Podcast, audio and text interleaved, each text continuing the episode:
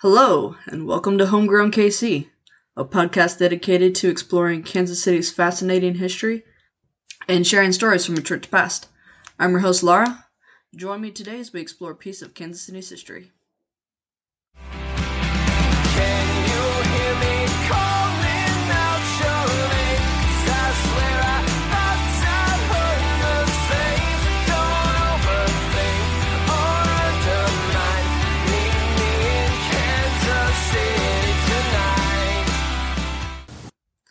Hello, y'all. It's finally April. Speaking of, my grandmother pranked me yesterday. So she sent me a text mid-afternoon. I didn't see it for several hours, but when I finally looked at it, it looked like a news report saying that Kelsey had requested to become a free agent like Hill and was going to leave the Chiefs. And y'all, I was so pissed when I saw that. Because except for Mahomes and Kelsey, we have lost or traded away every single one of my favorite players in the last few weeks. And I was just like, without Kelsey, we are screwed. Like, I can't believe this is happening. I was uh, actually on the phone with her when it happened, and of course she thought it was hilarious. It's not funny. It's still not funny. Anyway, um, happy Ramadan Mubarak to any uh, of my Muslim listeners. March uh, thirty-first, this past Wednesday, just a couple days ago, was International Trans Visibility Day. So, wanted to say trans men are men, trans women are women, and trans rights are human rights. And lastly, all of my love and support to the people of Ukraine. A spelcom- uh, oh, let's try that again. Special welcome to any of you who are new out there. You have chosen a good time to check out this podcast because this is the start of a brand new series, which I'm calling People of the Island. And that is what the Wyandots call themselves. It's what their name means in their language. Um, I also want to note here that according to the Wyandot Nation's official website, their traditional tribal name for themselves is Wendat or Wandat. And Wyandot is the English version of it. But I'm going to stick with Wyandot throughout this series because that's what they go by now. And I also want to make clear that these episodes should in no way whatsoever be considered a definitive history of these people. I am not an authority on Wyandot history. They are their own authority. But now that I have a platform and a voice, it's important for me to reach out and lift up voices of marginalized groups, especially if they're already Um, have a platform and a voice of their own, which in this case they do, and so I was able to offer them the microphone. Um, and I spoke with Second Chief Louisa Libby of the Wyandot Nation of Kansas. That was an amazing conversation. Right now, that's only available at Patreon listeners. They're getting access to it early, but it will be available to everyone in a few weeks. I'm thinking probably around June I'll release it. There's also a content warning for the series. I'm not going to get graphic, but slavery, rape, war, genocide, and tangential subjects will be discussed, and that might be difficult for some. And there also might be mild swearing, just to let you know. Alright, all that said, this is topic one of series five, People of the Island, and the title of this episode is The Evil Isms. So let us begin. Alright, so to discuss Wyandot Nation history, you really need to discuss their interactions with European settlers and Americans. And to do that, you have to know why Europeans came and settled in America. And so as I was thinking about all that, I realized I actually have to go even further back in time to give you an overall history of Western civilization's interactions with multiple indigenous populations.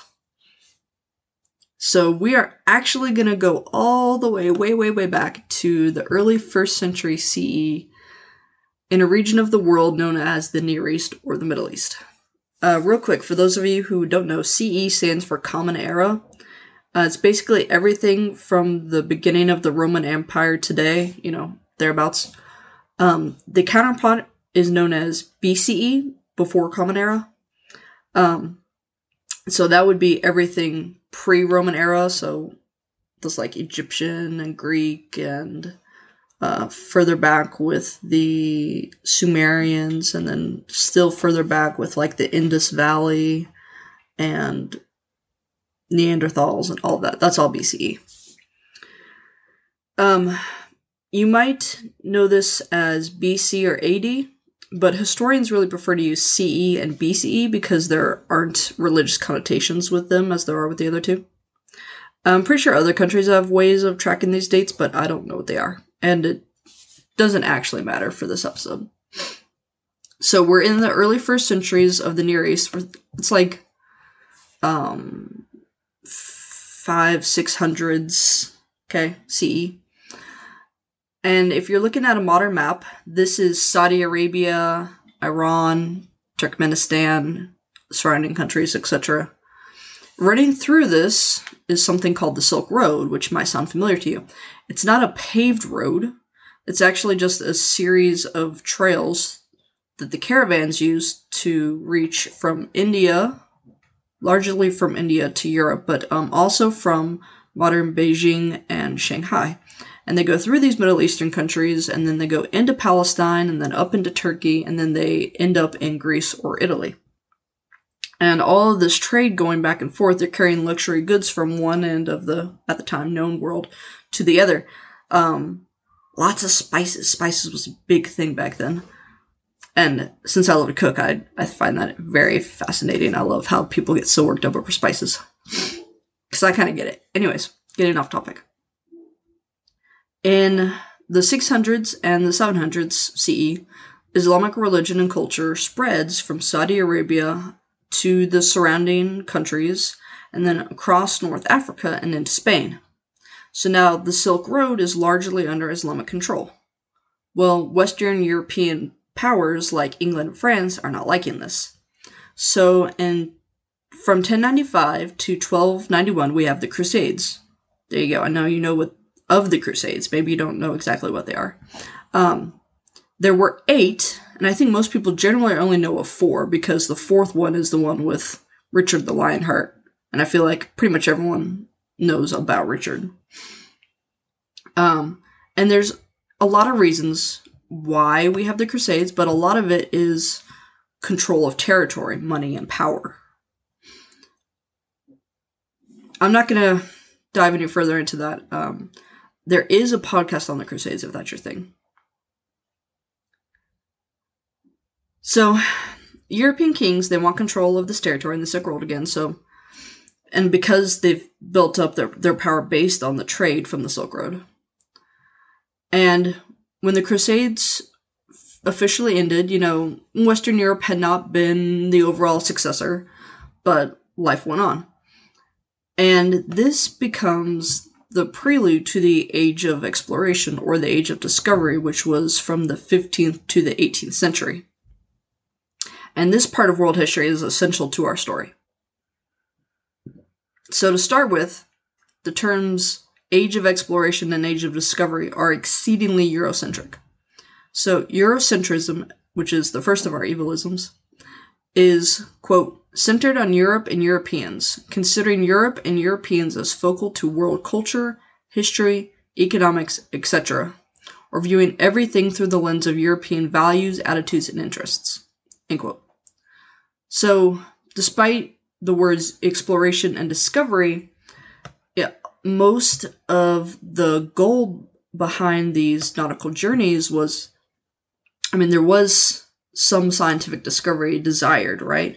But again, most of it is money and power. We want resources. We want land and wealth.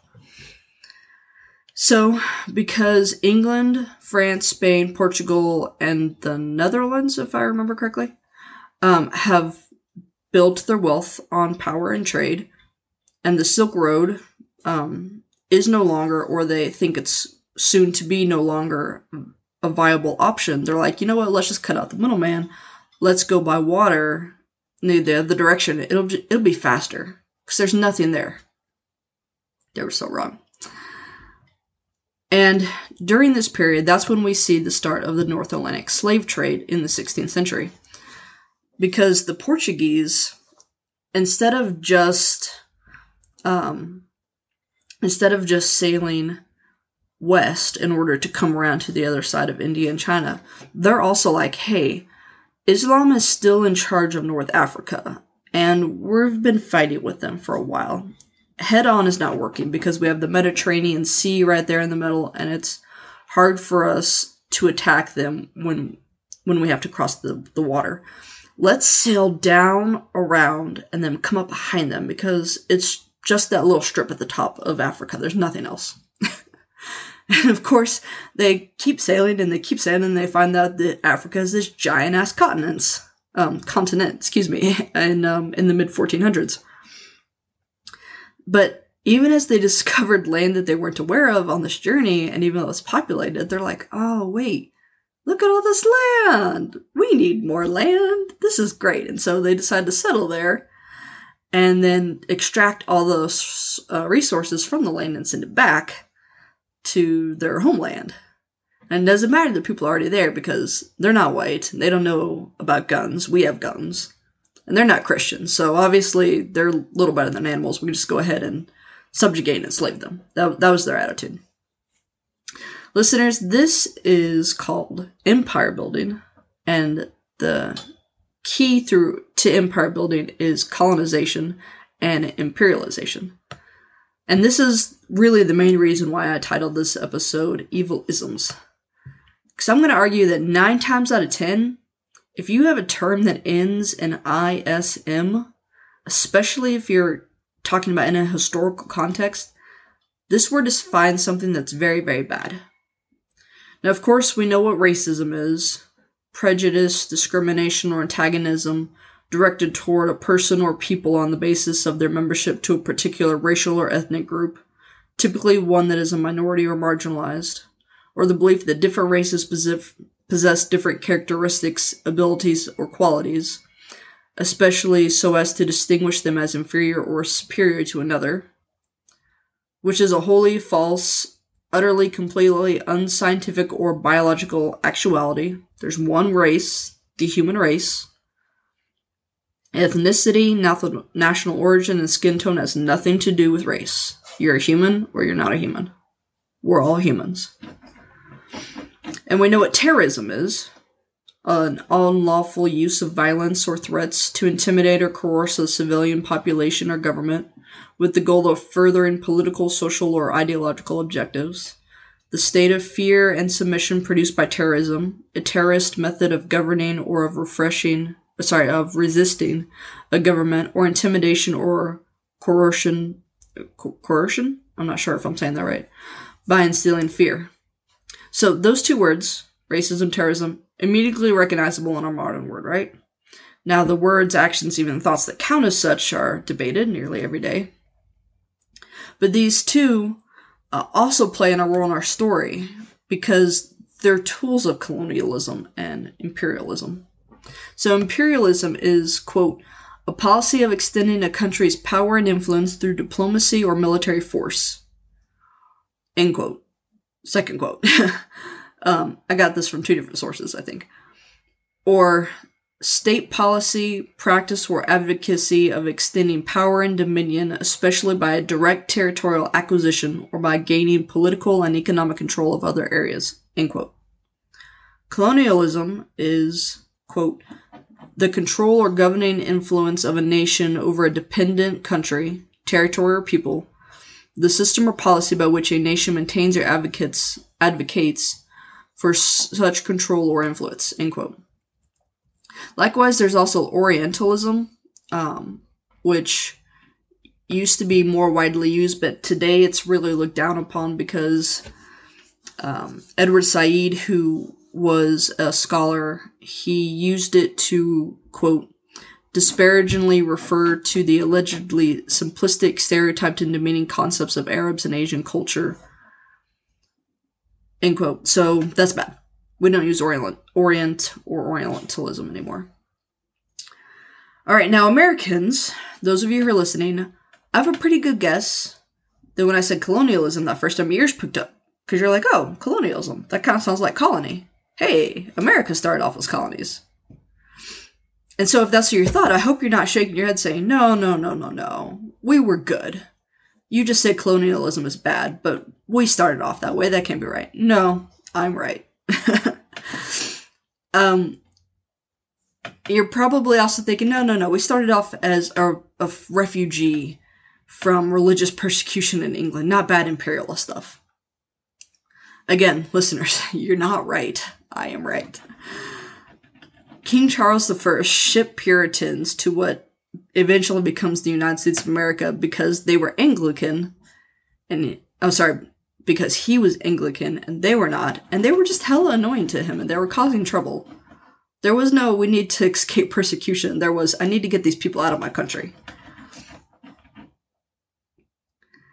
Even before that, when the Virginia Company was formed and then crossed the ocean to, um, that's like the John Smith from Pocahontas, okay, that's Virginia Company. They're seeking land and gold and other valuable resources to send back to England. That's all that they want. And of course, they find the land, but instead of gold, they find indigenous nations. And they began a very lengthy history of racism, discrimination, deceit, subjugation, war, and genocide. It's great. Uh, y'all know the tune. This is just is kind of furthering my point that I'm trying to get across. Y'all know the tune. In fourteen ninety-two, Columbus sailed the ocean blue. Well, Columbus was a straight-up douche. His own people didn't even like him. He and his men pillaged the villages they encountered, raped women. They purposely gave them blankets they knew were infected with smallpox and syphilis. Please note that while syphilis, while considered an S T D, can be contracted through non-sexual means. Hence, the blanket. Um, but, again, there was a lot of rape. So a lot of syphilis was spread through rape. And he was following in his predecessor's footsteps. Um, I mean, consider Cortez. This is what he did to the Incas down in South America. So that's why we all want to see the name Columbus Day officially changed to Indigenous Peoples Day. So, President Biden, if you happen to hear me, twenty twenty-two would be a fantastic year for you to officially change the name of this federal holiday. All right. Um... Thank you. I'll get off my soapbox. Let's go back to King James and American colonization. So the charter for Virginia Company, uh, sorry, Virginia Colony, is signed in sixteen oh six, and Jamestown was established in sixteen oh seven. That area was already inhabited by the Algonquin-speaking Native Americans, and the natives and settlers clashed in a series of battles, naturally, just like Columbus had. And the Native Americans had no resistance to smallpox and other viruses carried by the Europeans, and so as more and more Europeans are coming and bringing more guns, there's more war, more death through war, just more death through contact in general from disease.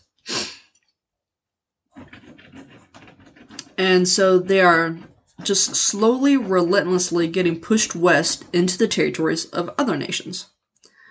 And this Western movement become extremely important in just a minute, but I wanted to give this, sadly, extremely simplified version of events for y'all.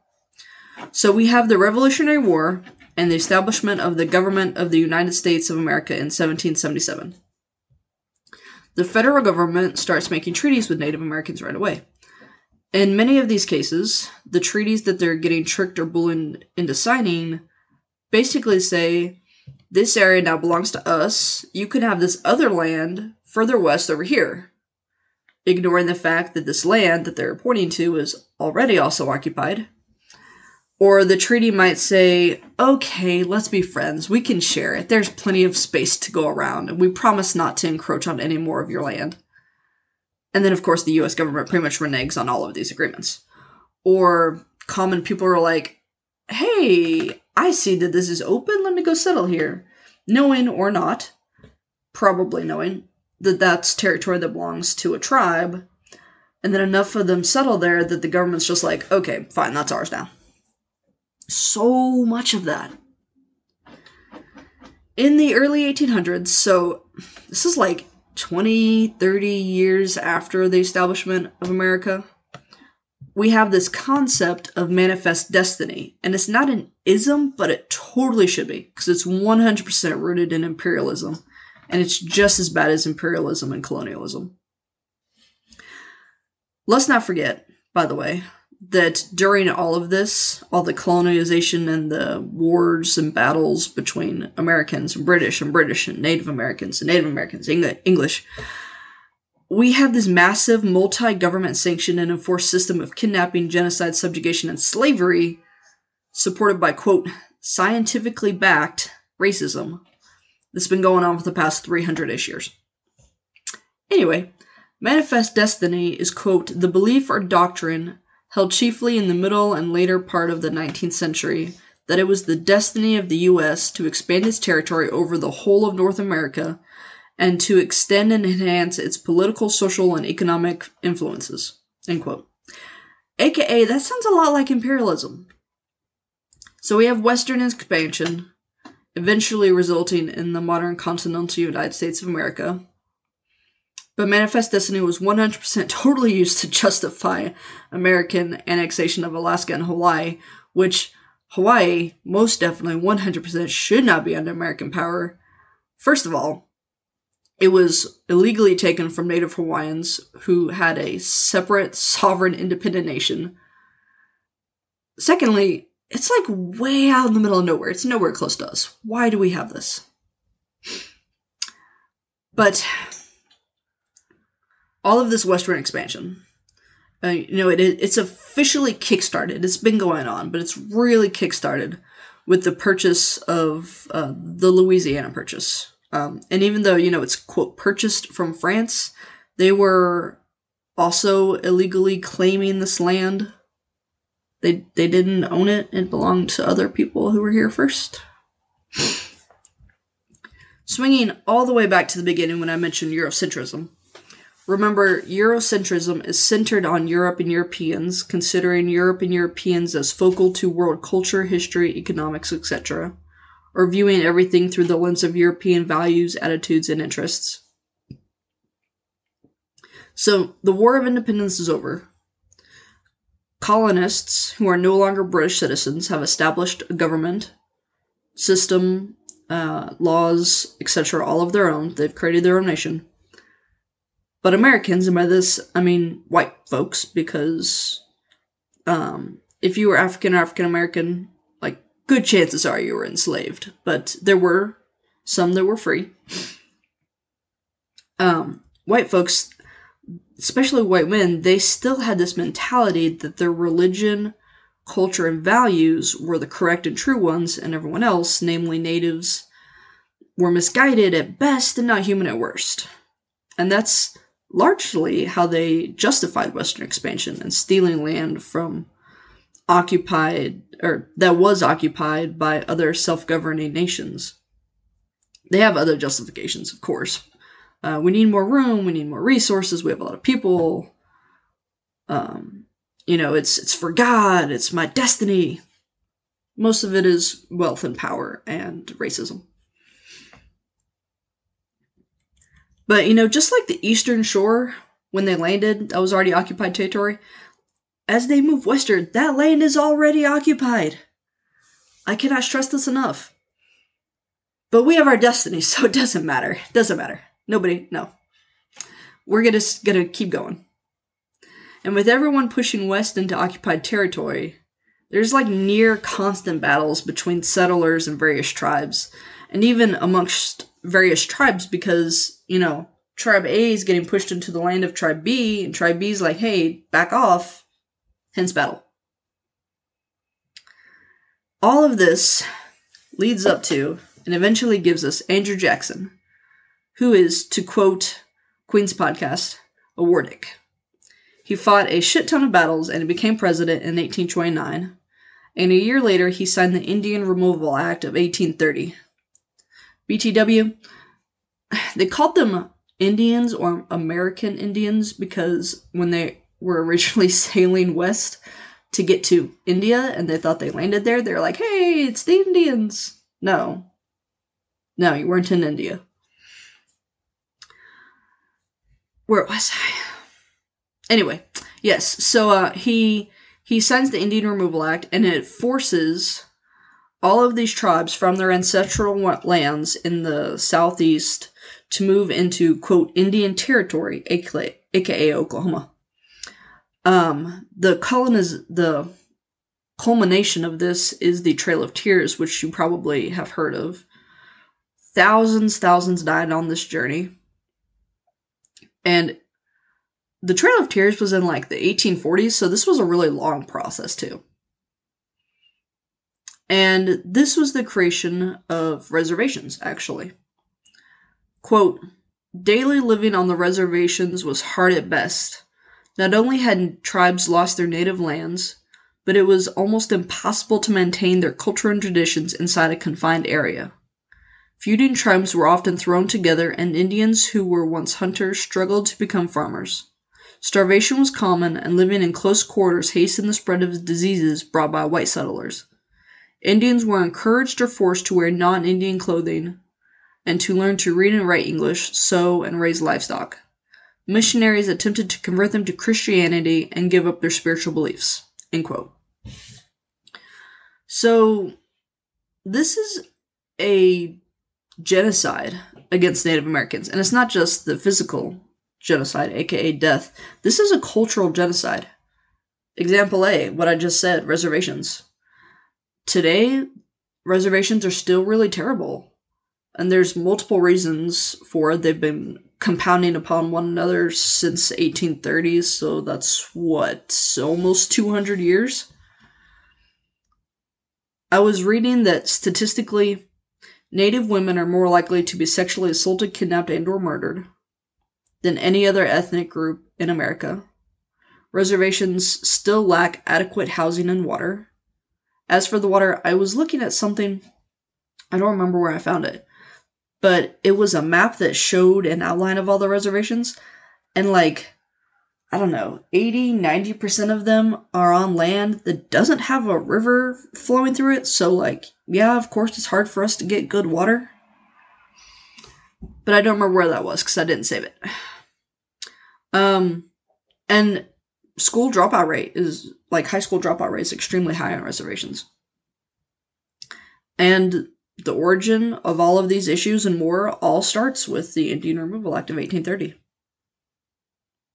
Example B, which I mentioned at the very end of that quote with the missionaries, example B is the Indian boarding schools and missions. Some of y'all thought that might have been just a Canadian thing. No. No, no, no, no, no, no, no. Sadly not. Uh, this right here is some absolute bullshit history. Not that the rest of the historical events we've touched on so far have been rainbows and sunshine. It's all been pretty much bullshit.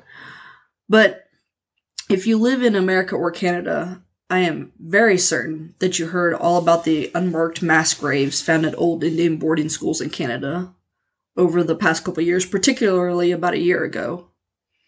If you live outside America or Canada, I don't know if you have heard of it or not, but uh, just Google it and you will find out. Well, um, folks here in America saw what was going on, and so then the Secretary of the Interior, Deb Haaland, ordered, quote, a comprehensive review of the troubled legacy of federal boarding school policies, quote, in uh, June twenty twenty-one. The results of this inquest have yet to be announced, but I am looking forward to seeing what they reveal, I guess. Kansas City has its own infamous mission, the Shawnee Indian Mission in Fairway, Kansas.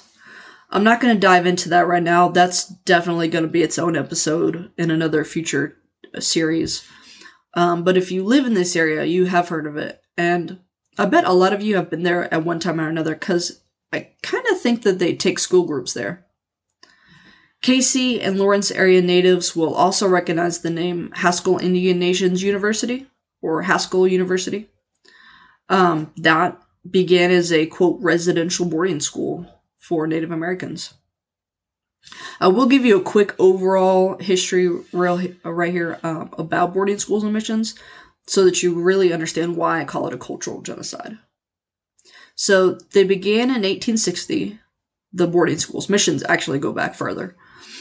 Um, and they lasted about one hundred years. Children were forcibly taken from their homes and put into these, quote, schools, nowhere near their families, given Anglo-American names, had their hair, if you're a girl, either cut short, or if you're a boy, shaved, forced to only speak English and punished harshly if they spoke in their native tongue, taught to sew, cook, smith, or farm. Quote, additionally, native students were neglected and faced many forms of abuse, including physical, sexual, cultural, and spiritual. They were beaten, coerced into performing heavy labor. Their daily regimen consisted of several hours of marching, and recreational time consisted of watching disturbing movies such as Cowboys and Indians. Since they were used as forms of punishment, food and medical attention were scarce. This led to boarding schools becoming more susceptible to infections and diseases like tuberculosis, the flu, and trachoma. End quote. This quote is from an article by the Indigenous Foundation. I'm going to have a link to their website and their Instagram on my website. I've been following their Instagram for some time, um, and I finally checked out their website when I was researching this. It's really fantastic. Very well thought out. Uh, created all by natives, and it's all about native issues. So I highly recommend y'all check that out. They also have a podcast, which I'm sorry to say I've yet to listen to, but it is on my list. All of those actions um, at the at the boarding schools were done in order to forcibly assimilate the children into a white American culture. Assimilation is, quote, the process of assimilating, which is to, quote, absorb into the cultural tradition of a population or group, or to make similar, end quote, end quote. Now, you can choose to assimilate into another culture. That's totally cool. Like, if I decide to up and move to France or China or South Africa, and I'm like, I'm diving deep. I live here now. This is me. I like, I one hundred percent think that you got, ought to adapt to local customs. Not that you are required to, but you ought to, and it's good if you do. But the idea that your culture or my culture is superior to anyone else's is just some national bullshit. And forcibly forcing that culture and assimilation onto others is a form of terrorism. Which again, remember, is the unlawful use of violence or threats to intimidate or coerce a civilian population or government with the goal of furthering political, social, or ideological objectives. The state or f- fear and submission produced by terrorism, a terrorist method of governing, or of resisting a government, or intimidation or coercion by instilling fear. Got all that? And that is the perfect segue, actually, into my final evilism for the day, nationalism. So, the diehard Americans, y'all just screamed at me. Yes, I argue that nationalism is very, very bad. And I'm not the only one. First, I really want to make clear the distinction between nationalism and patriotism. I don't know about the rest of y'all and the rest of the world, but in America, they're pretty synonymous and they're basically used interchangeably. But this is largely an error.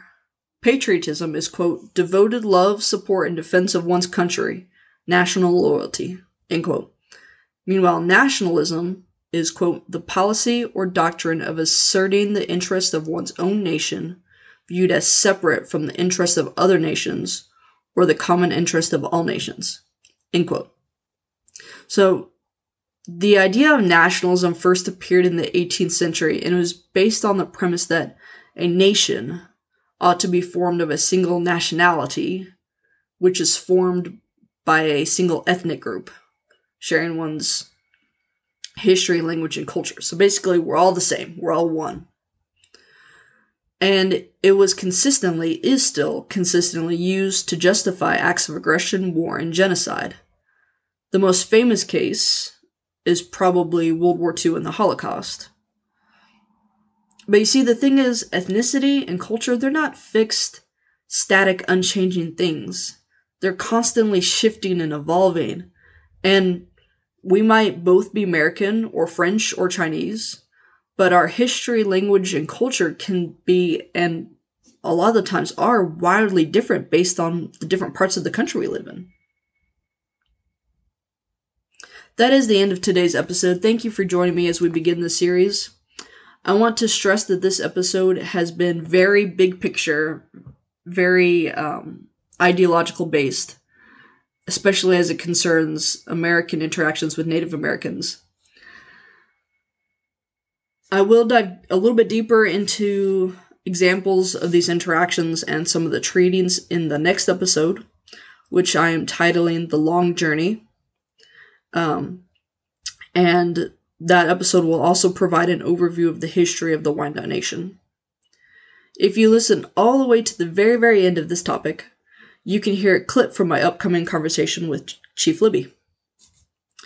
So, sources. Um, This is honestly mostly taken from my own knowledge of historical world events and from years of study. All of my um, term definitions came from the Encyclopedia Britannica or from the dictionary. Other sources included the Indigenous Foundation and history dot com. And like I said, I'll have links for Indigenous Foundation on my website. There's another podcast, actually, while I'm thinking about this, that I just found, um, and I've been listening to. It's really good so far.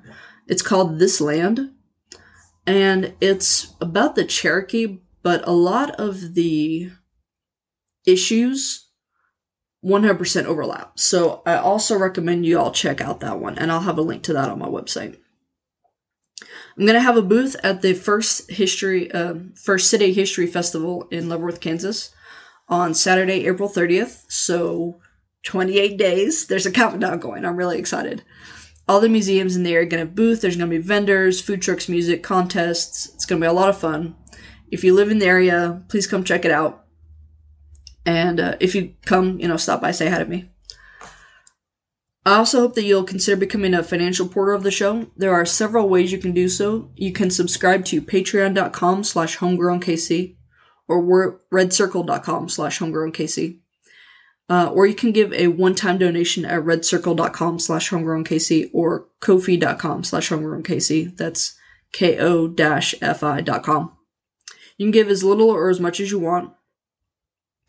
If you become a monthly supporter, you get three things. One, you get an item from the merchandise store valued at five dollars or less. You get a shout-out on every episode. Thank you, Bjorn and Joan, for your continued support. And you get access to exclusive bonus episodes featuring other local historians, archivists, and museum experts. So like this one with Chief Libby, this would typically be a Patreon episode, but it was really important to me to share it with everyone, so patrons are getting it earlier. If you give a one-time donation, you don't get access to the extra episodes, and you don't get an item for the merchandise store, but I will give you a shout-out. And of all the donations given on Ko-fi, one percent automatically go to help fight climate change, which I'm excited about. If you can't support me monetarily, which is totally cool, I, I get you. You can still support me by following and subscribing to my Facebook, Instagram, Pinterest, Twitter, Tumblr, and YouTube channel. Make sure to rate and review me on Apple Podcasts or Facebook. Tell your friends about me. Just all the stuff. You can visit my website for additional information. That's homegrown k c dot wordpress dot com. And you can sign up for my newsletter there. You'll get something once a month that says, hey, here's what's going on with the show. I'm not going to spam you every day, so don't worry about that. If you have any questions, comments, concerns, or episode suggestions, you can email me at homegrownkcpodcast at gmail dot com, or you can D M me on any of my social networks. For merchandise, go to zazzle.com slash store slash homegrown underscore kc underscore store. That's Z-A-Z-Z-L-E dot com slash store slash homegrown underscore kc underscore store. There's also a link on my Facebook and on my website. Thank you goes out to my talented sister-in-law, Sarah McCombs, for the creation of my logo, to the Dear Misses for the use of their song Kansas City as the intro and outro music of the show, and to local libraries, which enabled me to gather all my research. Thanks for listening, y'all. Cheers.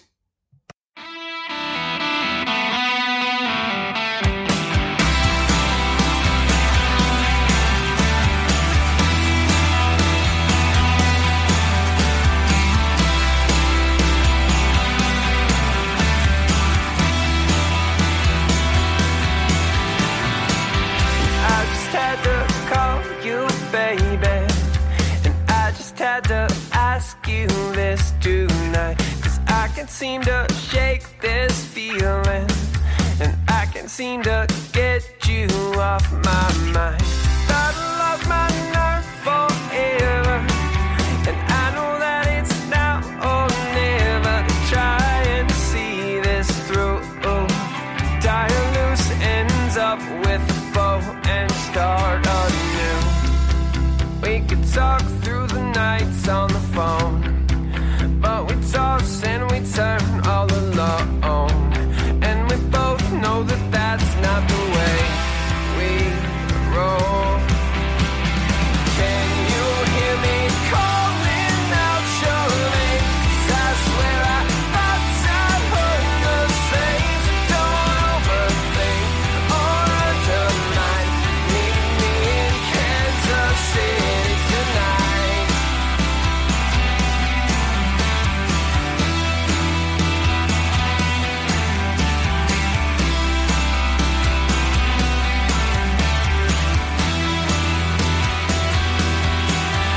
I woke from a dream that you said goodbye, and you left without a reason. Not a word to state your grievance, not a motive for your leaving. And it all seems crazy and unkind, and I miss my window to make you mine. I was broken and confused, and I woke up to me calling out for you. No more back to the back and the forth, no more dragging our feet on the floor, no more spinning the wheels, no, not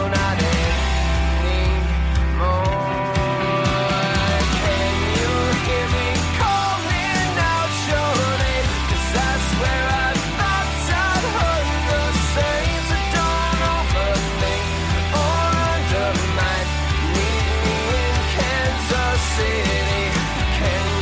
calling out your name? From right here to Lawrence, Kansas, babe. So don't overthink.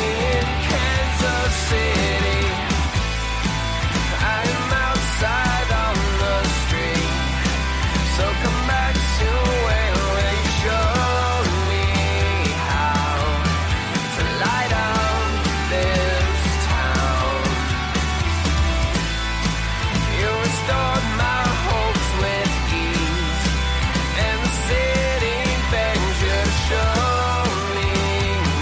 my hopes with ease, and the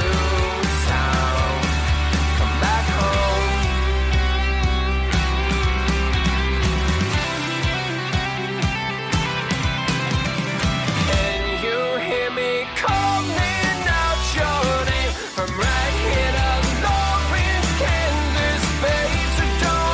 Meet me in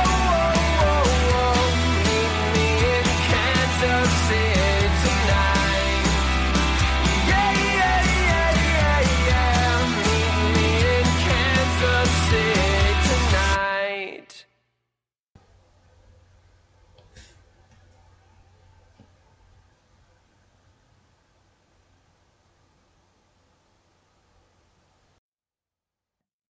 Okay. As they And then went after the through. war, just nobody came back. Um, there were some people there that stayed.